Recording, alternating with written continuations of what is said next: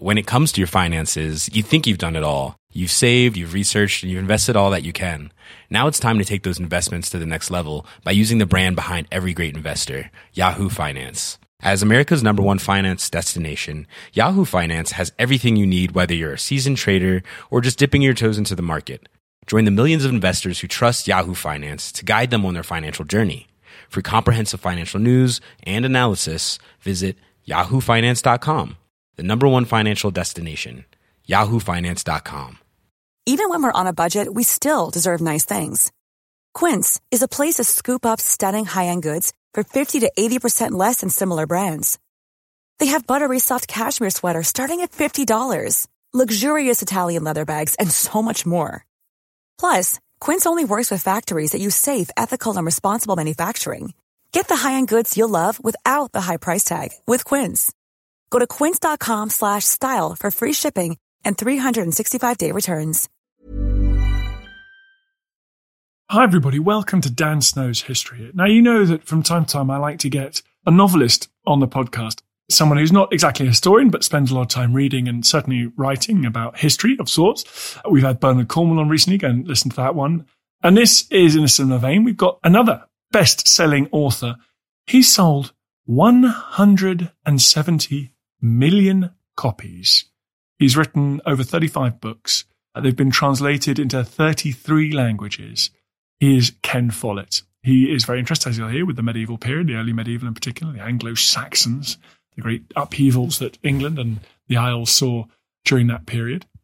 He began his life as a journalist, so we talk a little bit about that as well.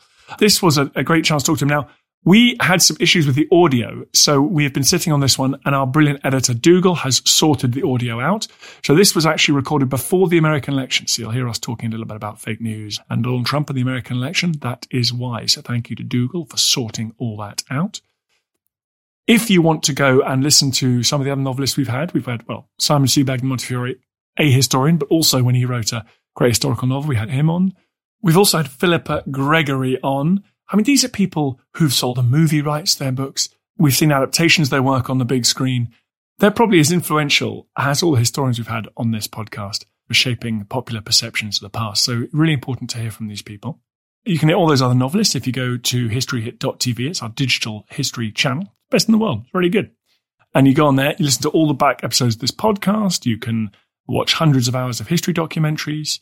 Interesting this week in the top five history documentaries, there's not a single Second World War documentary at all in the top five. The most watched documentary this week is about Mansa Musa, West African history. So there you go. Got it all on there. So please go and check that out. Historyhit.tv. It's been relaunched, all going very nicely. And speaking of Philippa Gregory, we had a live event with Philippa Gregory. That was so cool to me. She's awesome. And we are doing live events. Don't forget later this year, if you want to come to one of our live podcast recordings, go historyhit.com slash tour. In the meantime, everyone, enjoy Ken Follett. Ken, this is a great honor. Thank you very much for coming on the podcast. It's a great pleasure. I'm glad to be here. You've sold millions of books. You're a literary treasure. Your publisher lets you anything you want, so you can choose all the riches of the world to write about. How do you decide on your periods and your subjects? Well, I'm looking for a good story, first of all. I'm looking for a moment in history that will be intriguing and fascinating and will generate lots of dramatic scenes. So the evening and the morning is set at the turn of the millennium. It takes place over 10 years around the year 1000. And this is the moment when the dark ages come to an end and the middle ages begin. So it's a moment of terrific change.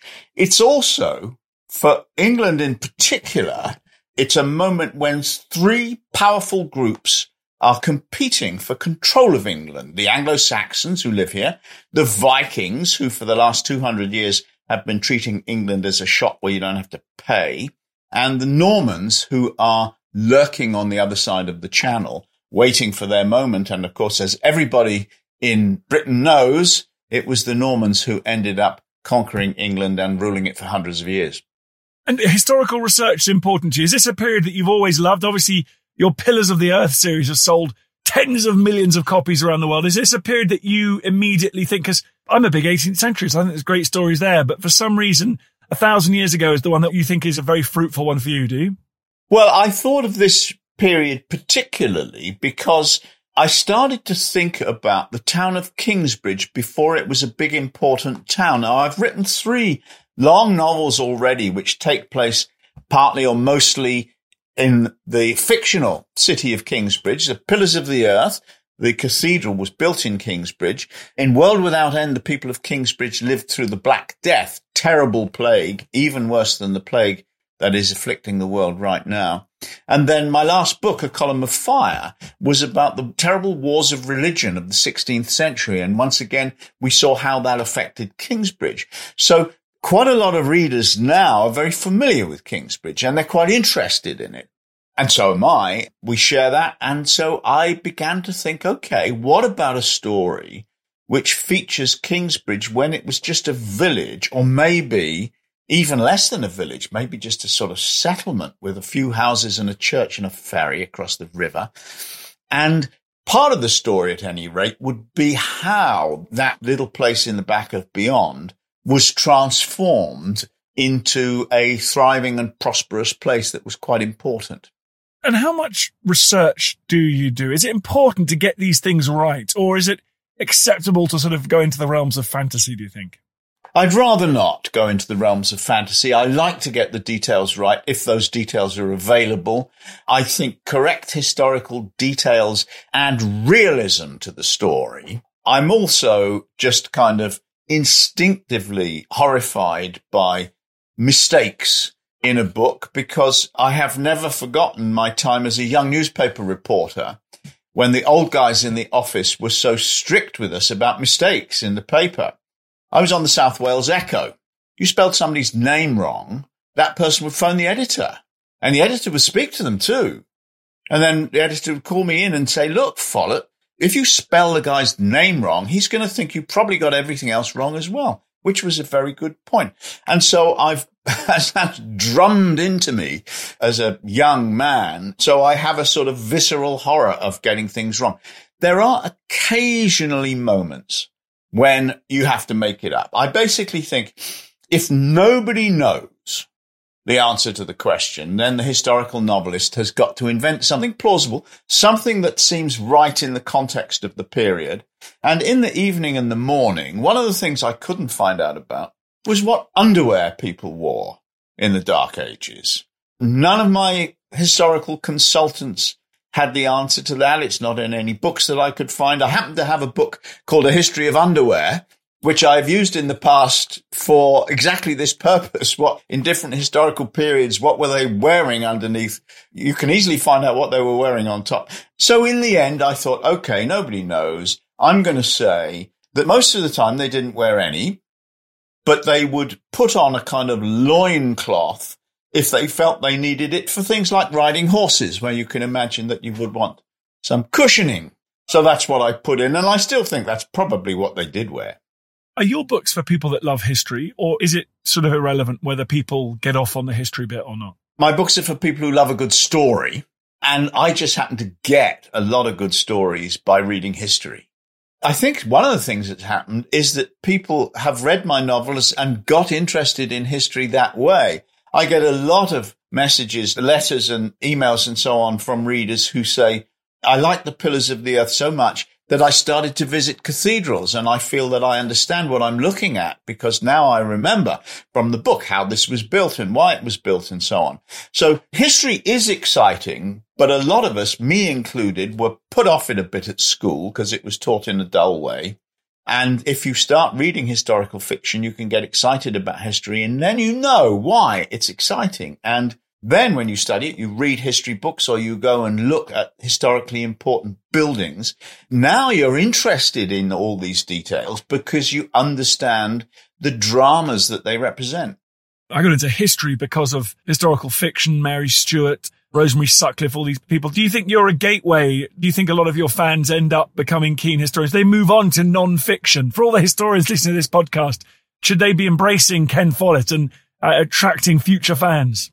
Yeah, I think if you want to know why history is so interesting, a historical novel is a good place to start. I mean, if it doesn't work for you, it doesn't work for you. But for a lot of people, they will find then that these old buildings and old handwritten, illuminated books and all that sort of thing will come to life if they know a little bit and can visualize the people who built the buildings and copied out the books and fought the battles. Where did your love of, well, you say it's story, but you must have a love of history as well. Where did that come from? I started out writing spy stories 45 years ago. As a child? Thank you. Early 20s. So I decided early on that if the spy was doing something that related to a real historical battle or war or revolution, then the story would be much more interesting. If the spy is seeking some intelligence that could change the course of history, change the result of a battle, for example, which after all is what spies are supposed to do. I mean, that is the basic job of a spy is to discover information which will help the army win. And if I could find real examples of this, real moments in history where the work of the spy could change matters, then the spy wouldn't just be saving his own life or saving his girlfriend. He would actually be doing something that affected the world around. And that would make the story more significant. It would give the story more weight. So I started reading military history, World War II, World War One, in order to look for these moments when a spy could be really important. And that was really the beginning of my reading history in search of inspiration for fiction.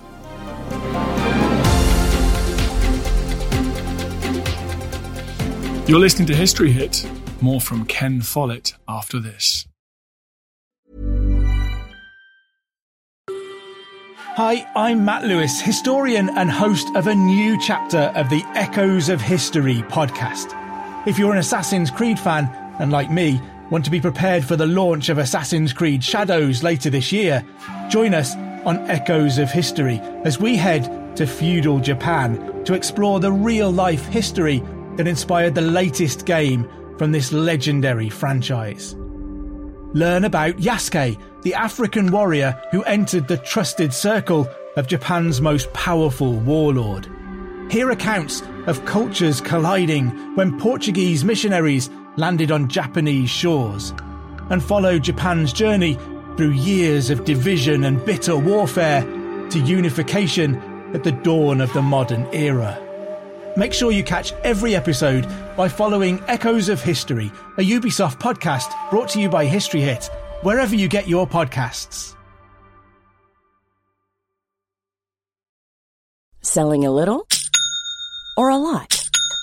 Shopify helps you do your thing however you cha-ching. Shopify is the global commerce platform that helps you sell at every stage of your business. From the launch your online shop stage to the first real life store stage, all the way to the did we just hit a million orders stage. Shopify is there to help you grow. Shopify helps you turn browsers into buyers with the internet's best converting checkout. 36% better on average compared to other leading commerce platforms because businesses that grow grow with Shopify. Get a $1 per month trial period at shopify.com/work. shopify.com/work. When it comes to your finances, you think you've done it all. You've saved, you've researched, and you've invested all that you can. Now it's time to take those investments to the next level by using the brand behind every great investor, Yahoo Finance. As America's number one finance destination, Yahoo Finance has everything you need whether you're a seasoned trader or just dipping your toes into the market. Join the millions of investors who trust Yahoo Finance to guide them on their financial journey. For comprehensive financial news and analysis, visit yahoofinance.com, the number one financial destination, yahoofinance.com.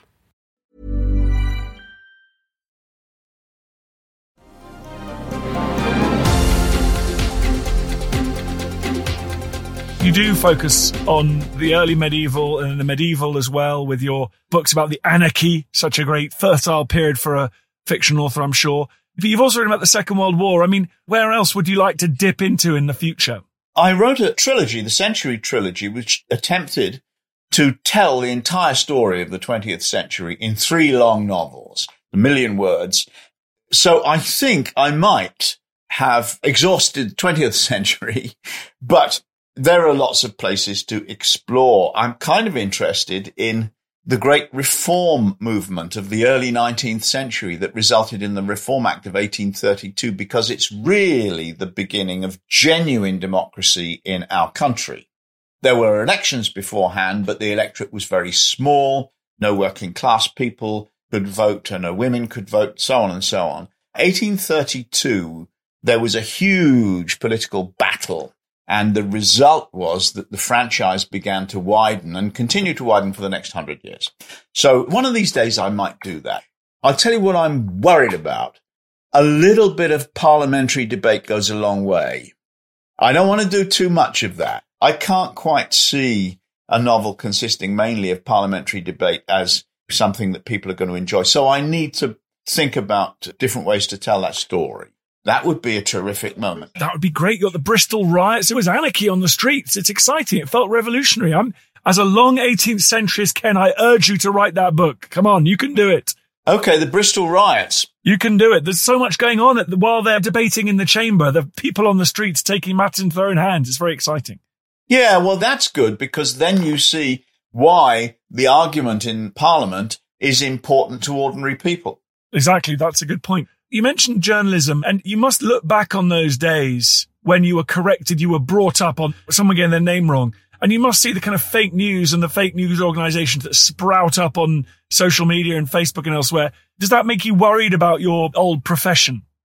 Yeah, desperately worried, desperately worried. The newspapers are actually fighting a very energetic rearguard action with papers publishing corrections, you know, fact checking. Papers have whole columns of fact checking. The New York Times has counted how many lies President Trump has told since he was inaugurated, and it's 10,000 or something. It's an enormous, ridiculous number.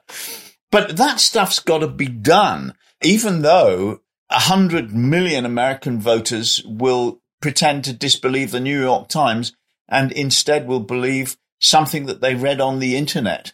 It's very dismaying. And it's quite hard to fight back, isn't it? I mean, what can we do? People will believe this crap that they read on the internet that's not supported by any evidence, and they'll sort of dismiss what's in the newspapers, which is supported by enormous resources, enormous numbers of people doing their best to tell the truth. And they dismiss that. They say that that's the fake news. You're fried, really. They've got you coming or going, and they just seem to want to believe some of the most laughable ideas. There was a big thing on the internet about a pizza restaurant in Washington where a pedophile ring was being run by Hillary Clinton in the basement of the restaurant. Now, you wouldn't think five people in America would believe that story, would you? It's almost laughable. One day, a guy burst into that restaurant with a gun in his hand looking for all these pedophiles. Of course, all that was there was, you know, 50 people eating pizza. But that myth still goes on. And the local news in the States, which used to have a very dynamic and hugely important local news sector, that's been eviscerated as well. And as someone who's worked on one of the proudest locals in the UK, it must be tough to see those former sort of powerhouses of these regions just being wiped out, their news desks being just decimated. Yeah. Uh, well, they're not making the money, so they can't afford to pay the reporters. And so their news coverage diminishes and becomes less interesting and they get into a downward spiral. And many of them are fighting back bravely, but the world changes and you can't always fight against the trends. As you say, for somebody who worked for a newspaper where telling the truth was really important, the whole picture that we see now is very dismaying. I want to finish up by asking about your lifestyle. We have so many people on this podcast who are aspiring writers. They want to do what you've done, what Bernard Cornwell's done, build this extraordinary career. It seems very daunting from the outside, but now that you've reached the pinnacle, you've written books read by tens of millions of people. What advice do you have for people sitting down and daring to write that first historical novel? The most important thing is that the reader must have an emotional reaction to the story.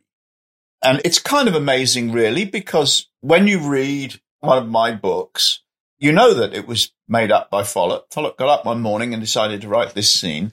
You know it's not true, and yet you have this emotional reaction. If I write a sad scene and a tear comes to your eye, and if I write a scary scene, then you find yourself sitting on the edge of your chair.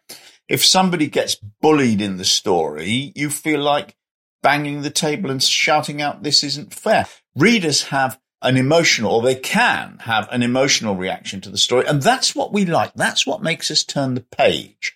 We get absorbed in this and we start to think about it almost as if it really happened. And once that's happened to the reader, you've got her or him. Once they are emotionally involved with the people in the story, they will turn the pages and they will love the book. And when they've finished it, they'll call their best friend and say, you have to read this new book. I just finished. It's really great.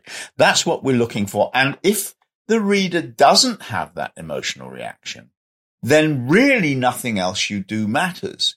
The book can be very clever. It can be witty. It can be full of perceptive insights into modern society, but it won't be a big bestseller if it doesn't have that emotional reaction. So I would say that's the thing to concentrate on. Are you doing something that the reader is really going to care about?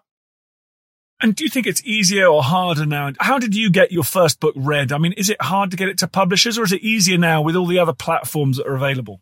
Well, there is a big change because you used to be able to send your book to publishers and there was a fair chance that somebody would at least read the first few pages. A lot of publishers no longer even do that. They don't read unsolicited manuscripts. And so agents do it. So nowadays you really have to send your book to agents. And no, it's not easy to break in. You could send your book to 20 agents and it may turn out that none of them would read it or none of them paid it any particular attention. So there is a challenge, but by and large, if you write something great, then sooner or later somebody's going to read it. And what you need to do is you need to get it to a, an editor who says, I have got to be the publisher of this book. This book could make my career. I could be discovering a new great bestseller. You've got to excite. It's not enough to do an okay book. You've got to get somebody in a publishing house so excited. They're going to go to their boss and say, look, I found it. This is the big one. We have to publish it. We have to have a 50,000 pound advertising campaign. We will be getting bestsellers from this author for the next 40 years. That's the reaction you want. And so that's the thing to have in mind. And just lastly, do you still have that passion? You sit down at the laptop now, perhaps, or I don't know how you write the first draft.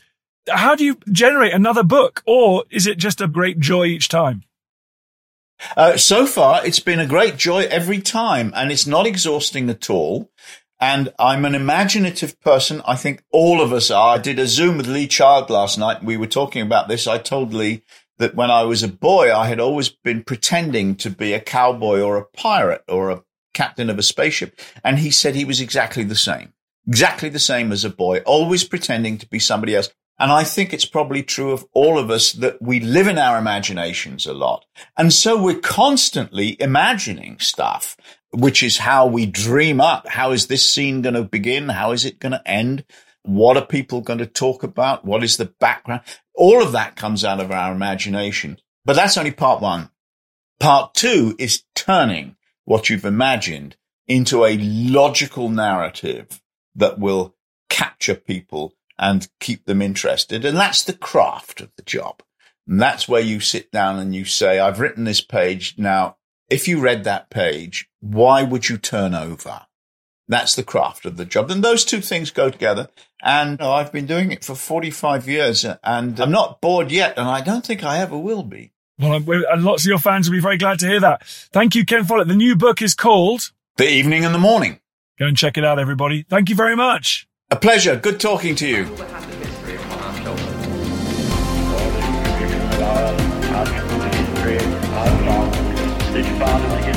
Hope you enjoyed the podcast. Just before you go, bit of a favor to ask. I totally understand if you don't want to become a subscriber or pay me any cash money. Makes sense. But if you could just do me a favor, it's for free. Go to iTunes or wherever you get your podcast. If you give it a five star rating and give it an absolutely glowing review, purge yourself, give it a glowing review. I'd really appreciate that. It's tough world out there, law of the jungle out there, and I need all the fire support I can get. So that will boost it up the charts. It's so tiresome. But if you could do it, I'd be very, very grateful. Thank you. Hi, I'm Daniel, founder of Pretty Litter. Cats and cat owners deserve better than any old fashioned litter. That's why I teamed up with scientists and veterinarians to create Pretty Litter. Its innovative crystal formula has superior odor control and weighs up to 80% less than clay litter. Pretty Litter even monitors health by changing colors to help detect early signs of potential illness. It's the world's smartest kitty litter. Go to prettylitter.com and use code ACAST for 20% off your first order and a free cat toy. Terms and conditions apply. See site for details. Planning for your next trip? Elevate your travel style with Quince. Quince has all the jet setting essentials you'll want for your next getaway, like European linen, premium luggage options, buttery soft Italian leather bags, and so much more. And is all priced at 50 to 80% less than similar brands. Plus, Quince only works with factories that use safe and ethical manufacturing practices. Pack your bags with high-quality essentials you'll be wearing for vacations to come with Quince. Go to quince.com slash pack for free shipping and 365-day returns. Thank you for listening to this episode of Dan Snow's History Hit. Please follow this show wherever you get your podcasts. It really helps us and you'll be doing us a big favour. Don't forget you can also listen to all of these podcasts ad-free and watch hundreds of TV documentaries when you subscribe at historyhit.com slash subscribe. As a special gift, you can also get your first three months for just one pound a month when you use code Dan Snow at checkout.